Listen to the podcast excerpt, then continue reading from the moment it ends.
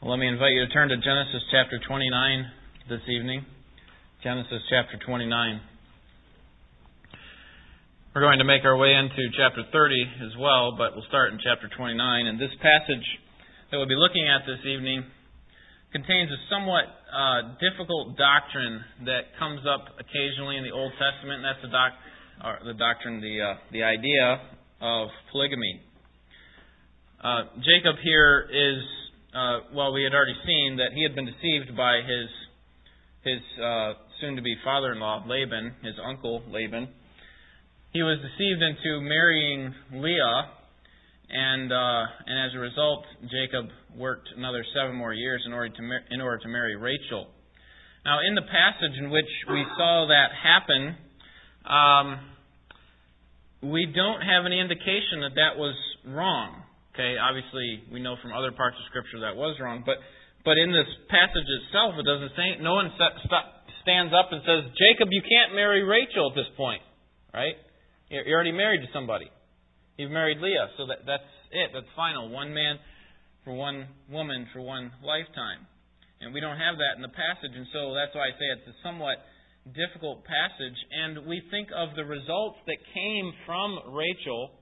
That uh, you have uh, a man like Joseph that came from her, and and Benjamin, uh, two great um, men of God that would serve God, and and um, and so we we are a little bit unsure. Okay, well maybe polygamy is okay uh, when you look at a story like that. But remember, when you're looking at the scriptures, just because now listen to this carefully, just because the scripture records something, just because it records something doesn't mean that it condones it. Okay? There are lots of narratives in the scripture that speak about an event, and sometimes in that specific passage, it doesn't say this is right or wrong. You have to use the whole of Scripture to come to a conclusion of whether that's acceptable in God's sight. Um, and, and what you're going to find is that the Bible never condones polygamy. It records it, but it doesn't condone it the pattern that was set up by God in Genesis chapter 2 is that the two, man and woman, shall be one flesh. That the man shall leave his father and mother and cleave unto his wife, and the two shall be one flesh. Not three or four shall become one flesh, right? Two. Uh, now, we, we've had this before. Abraham, remember, took Hagar, and, uh, and as a result of that, took on disastrous consequences uh, unimaginable consequences as a result of him marrying Hagar.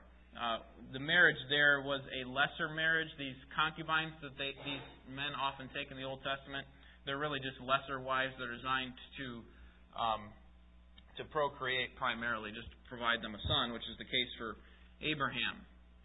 And because of Abraham's illegitimate marriage, uh, his second marriage, that is, his son was born, Ishmael, set off uh, an amazing amount of conflict. A group of people that have descended from Ishmael that have not stopped fighting with Isaac's descendants. Esau, we see, that took two Hittite wives and then an Ishmaelite wife. I mean, there's no indication. Uh, there, there is some indication on that one. Uh, Isaac and Rebecca are both upset that he does that. But, but generally speaking, there's not an indication that, that it's wrong. Uh, that's why you have to use the rest of Scripture. Jacob is going to find himself in a whole set of difficult circumstances, a web of jealousy and, and conflict between his two sister wives. And um, and if we want to be just just honest about what happened there, obviously we have the twelve sons of Israel coming from uh, Leah, Rachel, and then the two concubines. Um, we say, well, well, there's 12 sons. See, those 12 sons of Israel, they're significant in the Old Testament, so it must have been okay for them. And that's not the way to determine if something's okay. In fact, if Jacob would have only married Leah, stayed married to her, and married no one else, had children through no one else, he would have, he would have, his wife Leah would have given birth to, and she did, to Levi, who would be the father of the priestly line, and Judah, who would be the father of what line? the messianic line, right? That's who Jesus would come. That was the promise to Jacob. That through you, all the families of the earth will be blessed. And yet Jacob went against the ordained structure of one man for one woman for one lifetime. And I say at the at the outset of this study because as we go through this, I'm not going to comment on on it a whole lot. I just want to put that out there, make sure that you're clear that the scriptures are against it. Uh, most of you have as much as you can handle right now, right? So you don't want another spouse, but but just so we're clear, um, um, the the amazing part about God is is that despite Jacob's foolishness, God still shows mercy on him, and He does do great things through these twelve sons, uh, even though they were they were they came about as a result of four different wives. Let me read the passage that we'll study tonight, and then we'll uh, see what God has for us. This is the Word of God. Chapter 29, verse 31. Now the Lord saw that Leah was unloved, and he opened her womb, but Rachel was barren. Leah conceived and bore a son and named him Reuben, for she said, Because the Lord has seen my affliction, surely now my husband will love me. Then she conceived again and bore a son, and said, Because the Lord has heard that I am unloved, he has therefore given me this son also. So she named him Simeon. She conceived again and bore a son, and said, Now this time my husband will become attached to me, because I have borne him three sons. Therefore he was named Levi. And she conceived again and bore a son, and said, This time I will praise the Lord. Therefore she named him Judah. And then she stopped bearing. Now, when Rachel saw that she bore Jacob no children, she became jealous of her sister, and she said to Jacob, Give me children, or else I'll die. And then Jacob's anger burned against Rachel, and he said, Am I in the place of God, who has withheld from you the fruit of the womb? She said, Here is my maid Bilhah. Go into her, so that she may bear on my knees, that through her I too may have children. So she gave him her maid Bilhah as a wife, and Jacob went into her. Bilhah conceived and bore Jacob a son. And then Rachel said, God has vindicated me and has indeed heard my voice and has given me a son. Therefore she named him Dan.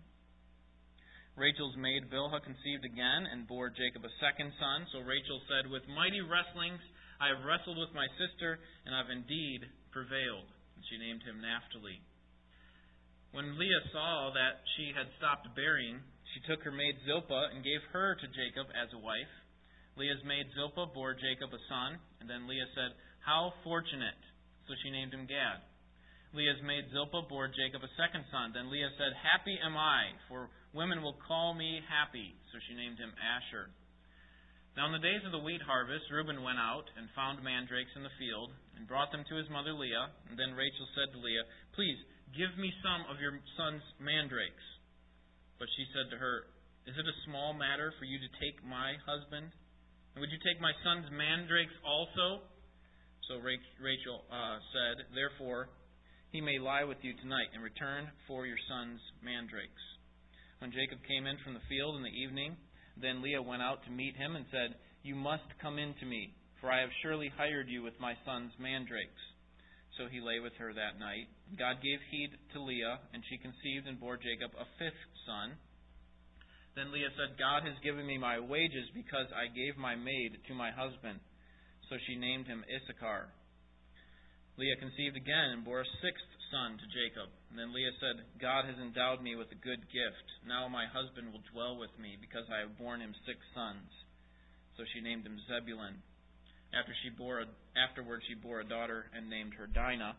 And then God remembered Rachel and God gave heed to her and opened her womb. So she conceived and bore a son and said, God has taken away my reproach. She named him Joseph, saying, May the Lord give me another son.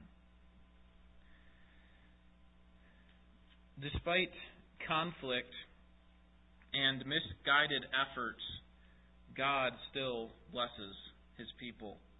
Despite conflict and misguided efforts, God still blesses his people in the first part of the passage, 29, 30, chapter 29, verses 31 to 35, we see that God blesses his people because of their oppression.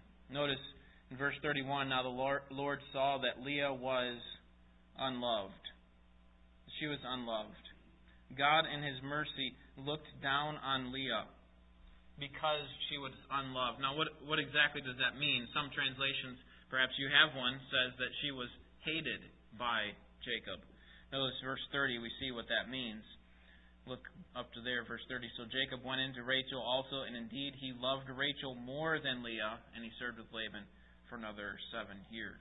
So Jacob, in his choice of wives, wives chose Rachel over Leah. He would have rather been married to Rachel only, but again, he was tricked, and so he felt like he still needed to, to marry this one whom he worked for and loved and his uh, uncle had no problem with that, so so he went ahead and did it. But he loved Rachel more than Leah, and so God looks down on Leah because she's now in this marriage with a man who doesn't love her. She is unloved by her own husband, and so one of the ways that God shines His grace on her, Leah, and He shines His grace on Jacob, is by producing this child through them, Reuben, given as a gift from God. Notice what his name means because the Lord has seen my affliction. Surely now my husband will love me. Verse 33, she gives birth to a second son, uh, Simeon, and this means the Lord hears. In verse 34, Levi, hope for attachment. Verse 35, Judah, now I will praise the Lord. So here we have in, in rapid succession, perhaps within three or, or four years, you have four children being born, four sons being born to Leah. And um, and the, the momentum is beginning to increase, and we're going to see the tension beginning to increase between Leah and Rachel. And that's what this story is about. It's about this conflict between these two sisters. They can't stand how how how um, God is allowing this to happen. God blesses His people because of their oppression. God looks down on the lowly, on the oppressed like he does here with Leah. In verses uh, in chapter 30, verses 1 through 13, we see that God blesses his people despite their misguided efforts. Despite their misguided efforts, God blesses his people. In verses 1 through 8, we have Dan and Naphtali being born, but they're not born through one of these two women. Instead, there's a conflict that arises Rachel realizes that she's not going to bear any children for her husband. And so instead of, of being on the short end of the stick, meaning that she, she's not going to be able to give anything to her husband, she offers this maid of hers so that she can have uh, sort of a surrogate child um, for herself. And we see Rachel's jealousy in verses 1 and 2. Notice uh, now, when Rachel saw that she bore Jacob no children, she became jealous of her sister, and she said to Jacob, Give me children, or I die. Why is, why is she so jealous of her sister? It's, it's obvious she's jealous because she can't bear any children, so she's like, I'd rather die than have to, to deal with this. That, that my older sister, who's also married to you, is, is bearing all these children, and I'm sitting here barren. And Jacob's response is, is I think, a good one. Verse 2. He says, Am I in the place of God who has withheld from you the fruit of the womb? Now, it, it sounds as if Jacob is passing the blame, doesn't it? Well, I'm not God. Talk to him. Okay? And, and he may be. It's not clear from the text. But, but I think he's actually making a good response here. And the reason I think that is because of Genesis chapter 50. There in Genesis chapter 50, uh, Joseph's brothers are waiting for Joseph to kill him, kill kill them, because they have mistreated him. And Joseph uh, says to them, "Listen, am I in the place of God? I'm not going to bring down retribution on you. That's up to God." He says, "Am I in the place of God?" And then he moves to the very next phrase, which you are probably familiar with, Genesis 50:20. You meant it for evil, but what? But God meant it for good. Okay, so when Joseph uses that phrase, am I in the place of God? He's using the exact same phrase that Jacob, his father, is using here. And so I think it's actually a good one. that he's, he's pointing them to the fact that God is sovereign over your womb. I, I can't control that. Okay, he's the one that provides in that way. And I, so I think the point is that Jacob's saying, listen, I can't force you to have a child. I'm not God. Okay, so so so you need to talk to God, and I think that was a good that was a good response by him. In verses three and four, we see Rachel's misguided effort. So, because she's so frustrated, so jealous with her sister because she can't have any children, what does she do?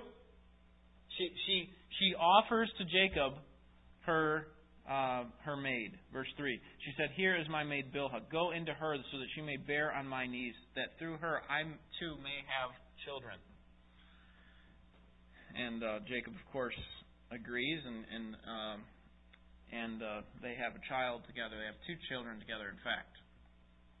Rachel follows what Jacob's grandmother once did, Sarah, with Hagar.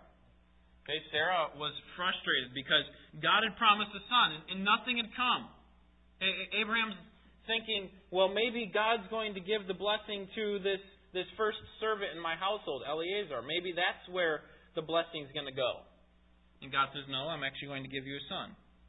And Sarah knew about that, but, but year after year went, 13 years go by, nothing happens. And so Sarah says, You know what? You need to take Hagar, my maid, and, and then we'll have a son through her. And uh, of course, Abraham complies. And uh, and how'd that turn out for her?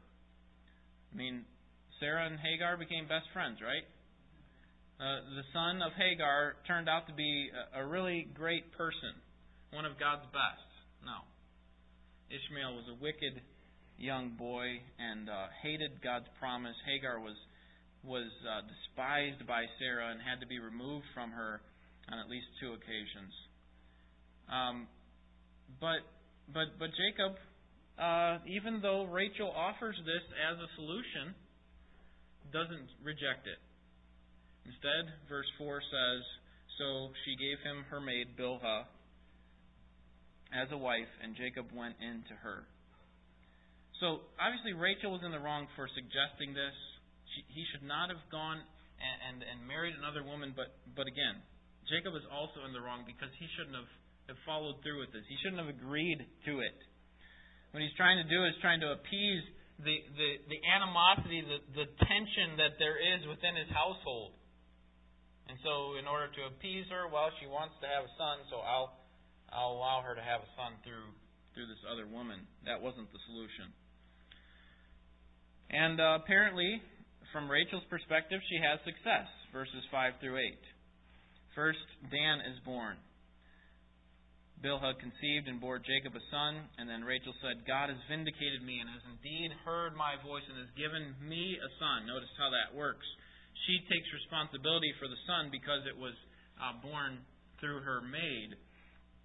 And uh, and there seems to be an implication here that Rachel had been praying to God. Did you see that in verse 6?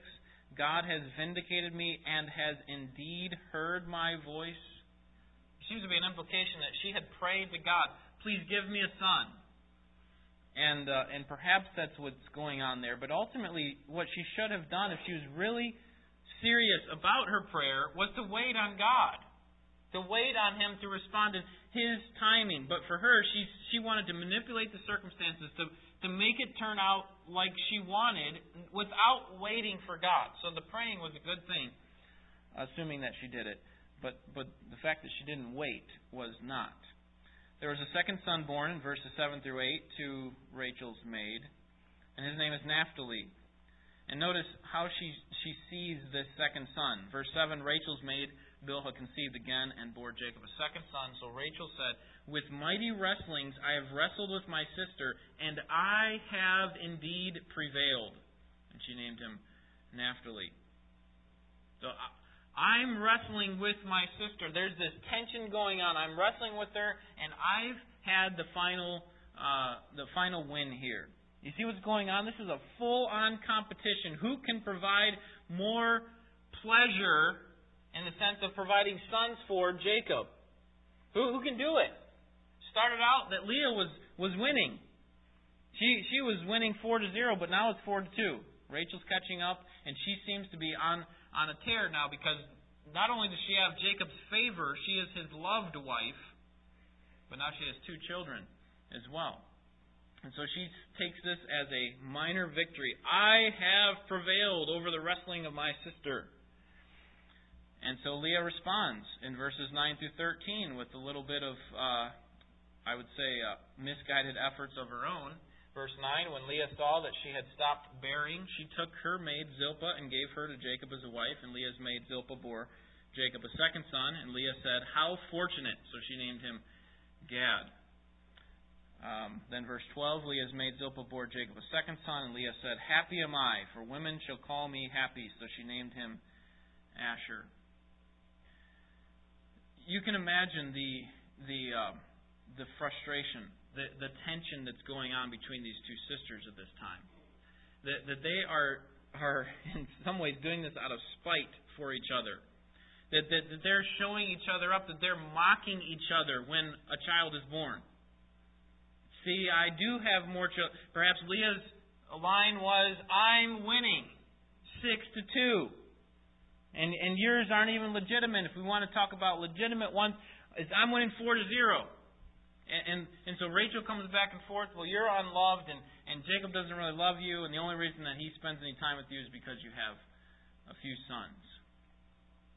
And so the tension is high, and this is going to give way to the, the climax of the story, and that is that, that God is going to show his favor on this family despite the conflict and the misguided efforts.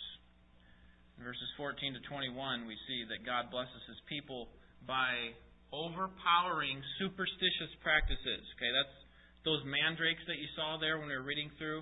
This is a superstitious practice that that um, that people would use in order to become more uh, fertile. Let me just uh, read for you these first three verses again, verses 14 to 16, and then I'll try to explain this for you. Now, in the days of wheat harvest, Reuben went out and found mandrakes in the field and brought them to his mother Leah. Then Rachel said to Leah, Please give me some of your son's mandrakes. But she said to her, Is it a small matter for you to take my husband, and would you take my son's mandrakes also? So Rachel said, Therefore he may lie with you tonight in return for your son's mandrakes. When Jacob came in from the field in the evening, then Leah went out to meet him and said, You must come to me, for I have surely hired you with my son's mandrakes. So he lay with her that night. So what's going on here is, is Rachel exchanges one night with her husband, Jacob, one night with her husband for uh, Reuben's mandrakes. Now, Reuben at this time is probably four or five years old. The reason I know that is because the next story that we're going to look at is, is Jacob finishing up his seven years of service to Laban. Okay, so so and between this time where Reuben finds these mandrakes and um, Laban makes another agreement for Jacob to work longer, there's there's only basically a couple more years. That's why I say that Reuben's probably only five years old this time. He goes out, he finds these mandrakes. These mandrakes are uh, they're actually like a yellow plum-sized fruit that were used um, back in the ancient Near East, and in fact, people still use them today. And many people believe that they have at least two benefits. One is that they have an arousing smell. In fact, in Song of Solomon, chapter 7, verse 13, uh, the, uh, the wife of Solomon there is, is using that sort of fruit to, to create a, a um, atmosphere of coming together sensually, to coming together intimately, this mandrake. And so it, it had some sort of a smell that would, that would release that would be uh, helpful for that. The second benefit, and this is the most important benefit, the reason that Rachel wanted it, was that they believed that it brought about uh, increased fertility. That if you were to eat these things, then it would increase the chances of, of having a child. And so it makes sense why Rachel would want this, because she wanted something really badly, and that was a child for herself. But the main problem with her wanting these things and going after them in the way that she did was that she was thinking that fertility comes from where? from the little fruit, right? The little mandrake. But where does fertility ultimately come from? It comes from God. And I think what was going on for Rachel is that she tried that. She recognized that fertility ultimately comes from God. So I'll pray to God. I'll pray to Him. But what's happened? Nothing's happened. Nothing's happening. Years are passing.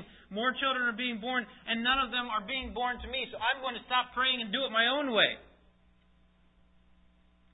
I mean, are we any different from Rachel? You say, well, yeah, I don't have multiple spouses.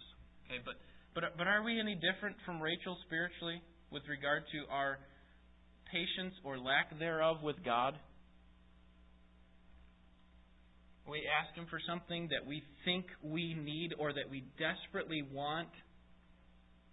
And we're not satisfied with His response. That's not what I wanted to hear. I didn't want to hear no or wait. I wanted to hear yes and now. And so what do we do? We go and we go from place to place and we use up all of our energy going after guaranteed technique after guaranteed technique in order to get what we think we want. And the whole time, what we've done is we've pushed God to the side and saying, You're not the source of my health. You're not the source of my, my, my position at work. You're not the source of my happiness in this world. You're not the, the source of, of joy, and, and you're not the source of, uh, of bringing these relationships together that I want.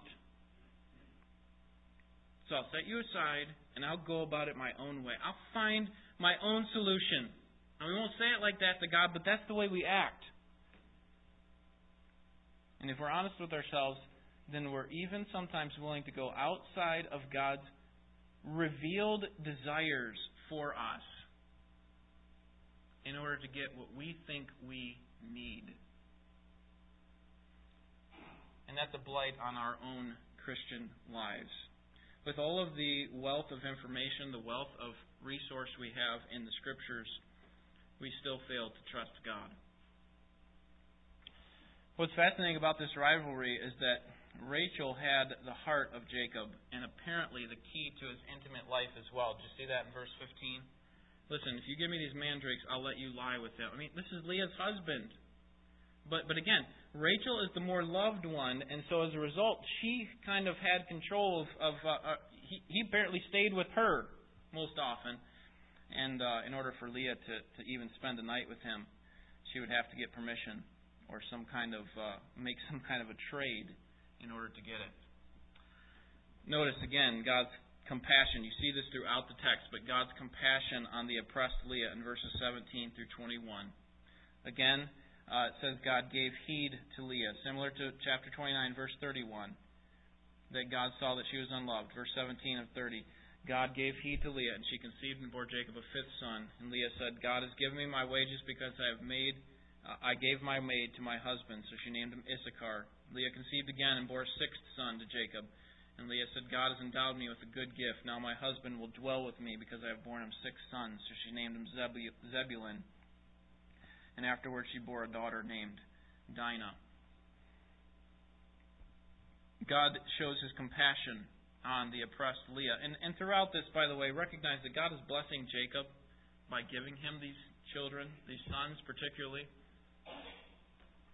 Uh, the mention of Dinah here in uh, verse 21 is only here, I think, just to introduce us to her because we're going to come uh, across here in the next few chapters, chapter 34. And uh, so she's mentioned here. In fact, Jacob has several other daughters as well, but this is the only one that's mentioned in this passage because she will be at the center of attention in chapter 34. Notice Leah's hope in verse 20 at the end says, Now my husband will dwell with me because I have borne him six sons. What was her hope? Her hope was that Jacob would live with her permanently. Why? Because she had borne Jacob six of what would be his 12 sons. Right now it's only uh, 10. He's got 10 sons and one daughter right now, and six of them are from Leah. And, and you could argue that the other two from her maid are, are from her as well. So you have eight of the, uh, of the 10 children from Leah or nine of the eleven, excuse me, if you if you include Dinah. Now, before we look at God's blessing on Rachel, and that's really where the passage is coming to in verses 22 through 24, let's think about the desires of these two sister wives. What do you think it was that drove each one of these women? What, what was it that drove them? What, what were they? What did they they ultimately desire? Let's start with Leah. What do you think her greatest desire was? Was it ha- to, to have a lot of kids? I mean, she was having a lot of kids. She still wasn't happy, right? Maybe you just saw that in verse uh, verse 19. I think that wasn't her ultimate desire. I think she wanted the kids for a reason. That is, that the kids were a means to an end. What was the end that she was looking for? She wanted to be what? Loved by her husband. Let me take you back through the passage and show you. Verse 31 of chapter 29. Now the Lord saw that Leah was unloved. Look at the end of verse 32. Because the Lord has seen my affliction, surely now my husband will love me. Verse 33 uh, at the end, because the Lord has heard that I am unloved. Verse 34 towards the end of the verse, this time my husband will become attached to me. Each time she has a child, she's hoping this is going to be it. Look at chapter 30, verse 15. This is her argument to Rachel. Is it a small matter for you to take my husband? I had him first, right? You took him from me. Verse 16. She pleads with Jacob to spend a night with him. Here, I've, I've bought this night with you by giving these mandrakes to Rachel. And then verse 20, as I just mentioned, now my husband will dwell with me. Surely now he will be permanently dwelling with me. He'll, he will have to because I've borne him six sons. I mean, just think of the, the logistics of it. You have one wife over here in this tent with six sons, and you have uh, another wife over here with no sons. And where's Jacob spending all of his time? All of his free time spent with the one that has no sons. She's over here taking care of all these kids, and, and you would think that Jacob would would uh, make his way over there, but, but Leah is, is saddened that he doesn't. She is unloved. Now, let's think about Rachel. What was her greatest desire? Was it to be loved by Jacob? I mean, certainly she wanted to be loved by Jacob, but that wasn't that was a no-brainer for her. It was it was she already saw his love displayed for her in the 14 years that he was willing to work for for her um, hand in marriage. But what was her ultimate desire? You think? What was it? Have more children, right? Notice how Moses brings this out in chapter 30, verse 1. At the end of the verse, Give me children or else I die. Verse 3, Here is my maid Bilhah, go into her so that she may bear on my needs, that knees, that through her I too may have children. Verse 6, God has vindicated me and has indeed heard my voice. Verse 7, With mighty wrestlings I've wrestled with my sister and I prevailed. And then we'll see here in verse 23, when she finally does have a child, Joseph, she says, God has indeed taken away my reproach. Now, Jacob is really in the background of the story. We don't see a whole lot about him. He's not at the center of what is going on here. But what do you suppose his greatest desire is? It's hard to say. I mean, it's hard to, to get into the mind of Jacob. We don't have a whole lot of ink spilled on the page uh, right now, and we're going to see that Jacob's going to be growing in faith throughout his life. But but imagine that as you see him take on these maids as wife as wives, that one of his greatest desires is to calm the tension in the home, right? To get rid of that that dripping faucet, like uh, Proverbs talks about the contentious wife is like dripping water. I mean, for Jacob, it was two dripping faucets, like sitting in the middle of your house, all is quiet, and all, and you got them going at different rates, and they're just going and going. You're, uh, Jacob is is wanting some peace, I think, uh, and and he's going to grow in his his desire to serve and love God, but but at this point, he's simply trying to to make peace at home, and and sadly, he does it whatever means necessary, including taking on another wife, which is against God. Now, what do you think God's greatest desire is in all of this? God's greatest desire for himself is always to do what? It's always to glorify himself, to honor his own name, right? Now, what is God doing in this story to honor his own name? I hope you've seen it that draw, drawn out that God looks down on the oppressed. He shows his mercy to people even when there is conflict and misguided efforts. When, when there's, there's misguided choices, God shows His mercy. Verse 32, chapter 9, Reuben is the Lord has seen my affliction. Verse 33, Simeon means the Lord has heard that I am unloved. Verse 35, she says, I will indeed praise the Lord. And so God is lovingly guiding, allowing each conception and birth in such a way to show that these sister wives that he alone is responsible for, for fertility. It seems like the only person that gets that that picture that understands that is Leah.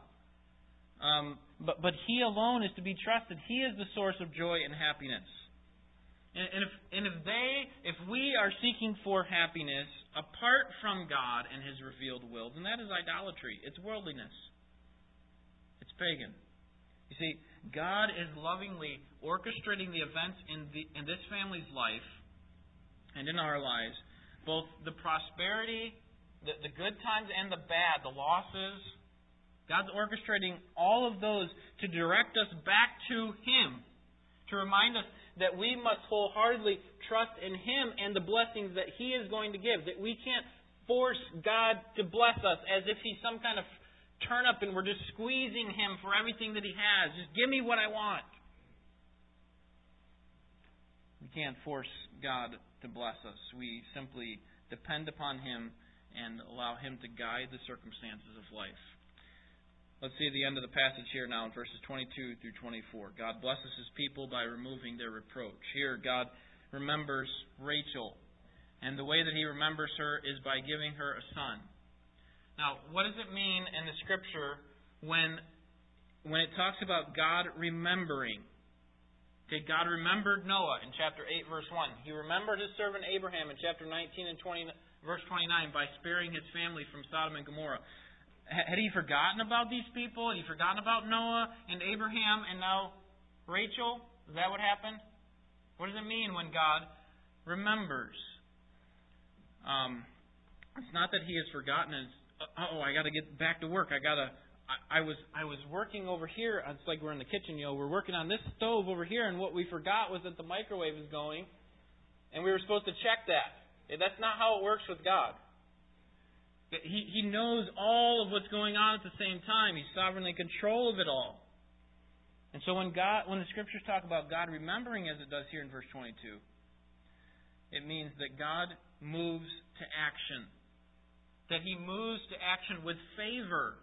That, that when he thought about Noah, this was when the waters had lifted all the way up above the mountains, and God remembered Noah and allowed the east wind to come and to, to, and to start to settle the waters so that Noah could get back to the land.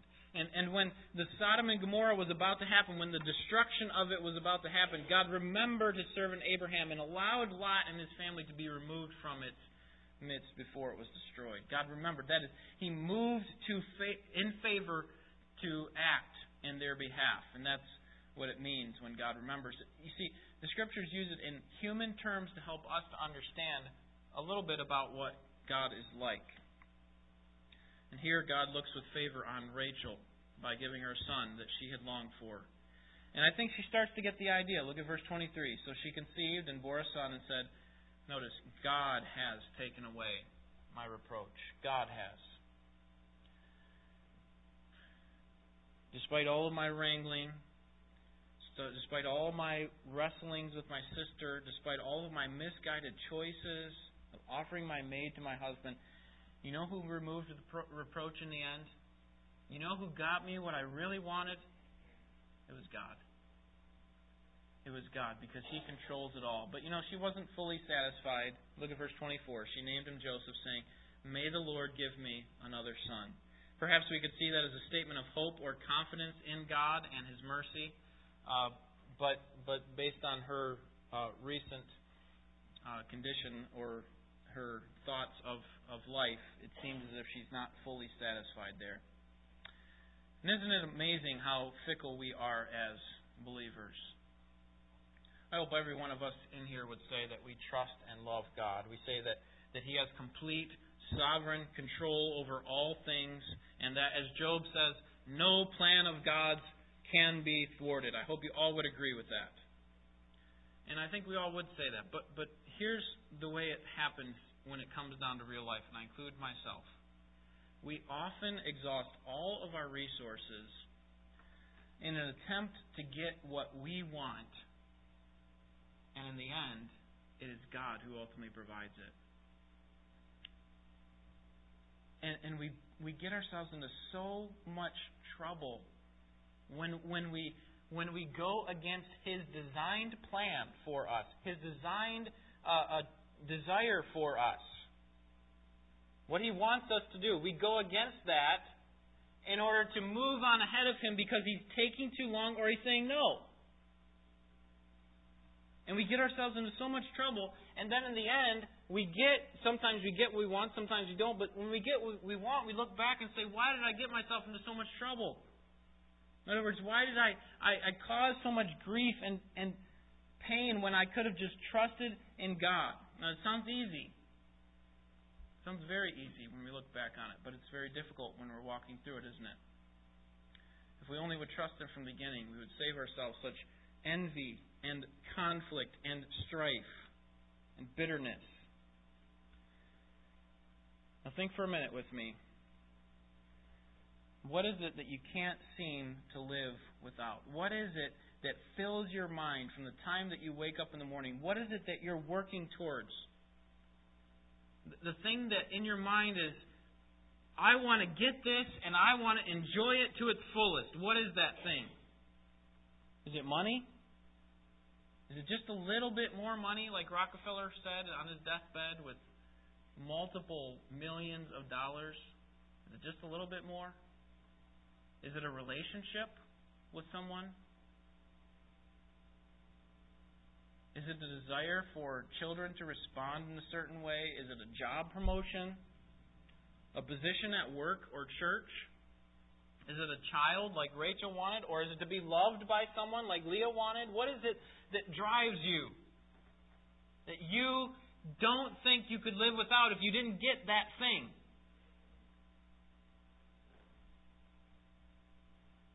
Whatever it is, I can assure you that you will never be satisfied when you get that thing or any of these things unless your satisfaction is in God. You will never be satisfied when you get that thing you want unless your satisfaction is in God. And let me and let me give you a little uh, uh, point of encouragement as well. Here's the bonus: when your satisfaction is found ultimately in God, when you don't get that thing that you thought you needed and wanted so badly, when you don't get it, it's okay. It won't matter. Because all you have, all you really wanted was God.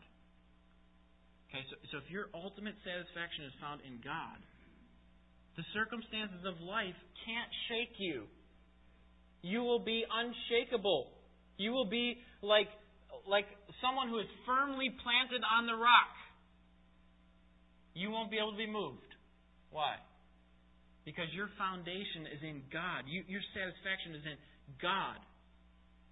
And so if you don't get that thing that you thought you needed to be happy, to, to be fulfilled, it's okay. Because I still have God. And the thing that I'm enjoying now, that I don't think I could live without if I ever lost it, when it's taken away, we still can have satisfaction, can't we? Because we still have God. Do you ever consider that God may not be giving you that thing? He may not be prospering you in the way that you want Him to be because you can't handle it. And I say that to myself, well, I can't handle it. And here's what I mean by that. If we were to get that thing that we wanted, and we were to enjoy it, we could actually enjoy something more than we enjoy our relationship with God. We could enjoy that thing to the exclusion of God. Or when we get that thing that we thought we wanted, like the child or being loved by the spouse with Rachel and Leah, we find out it's not as satisfying as we thought it was, and now, God, I don't need you.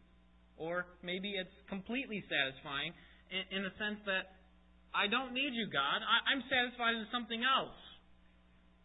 And so God sometimes, as a loving Father, graciously withholds giving you what you think you need and desperately want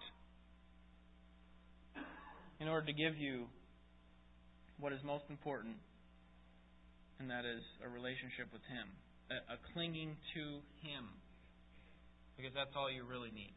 That's all I really need. I really just need Him. And we get ourselves into a lot of trouble when, at the pursuit of love and personal satisfaction, we go after these temporal things and temporal relationships. Those are not always wrong. Okay, I don't want to. I don't want to just say, okay, all the gifts that, that God gives us are wrong. We shouldn't pursue them at all. We should have no desires in our heart. That's not what I'm suggesting. But but when we love these things and put them on either the same level of, as God or above God, then we've committed idolatry. We've made that thing into an idol, and we've sacrificed the spiritual at the altar of the physical.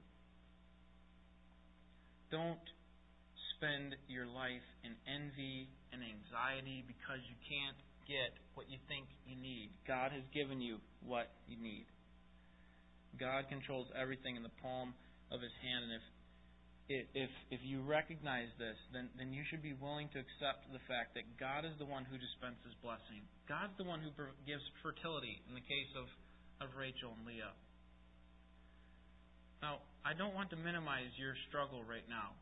If you're reeling right now because you're unsatisfied because of something that's going on or something that you have lost or because you something that you never got in the first place, I don't want to minimize that, but I want to encourage you don't become bitter or envious in your heart because this other person got it and they don't deserve it.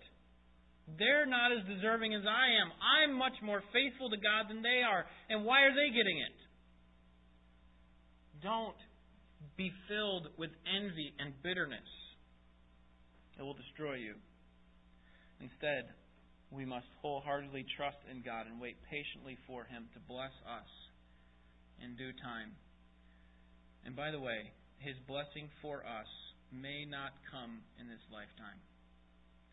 His blessing for us in the way that we want to be blessed may not become in this lifetime. Let me close with Paul's words to the Roman Christians, chapter 13, verses 13 and 14.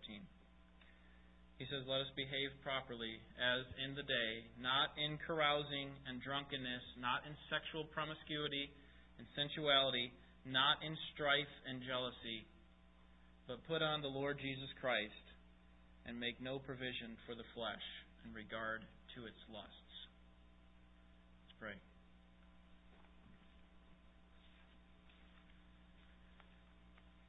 Father, our hearts are very um, complex.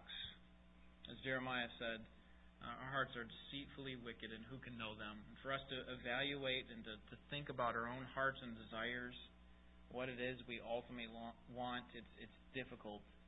I thank you for passages like this to help bring to the surface uh, some of the problems that we have, that I have, that, that I often exalt things and and dreams and wishes over your sovereign desires.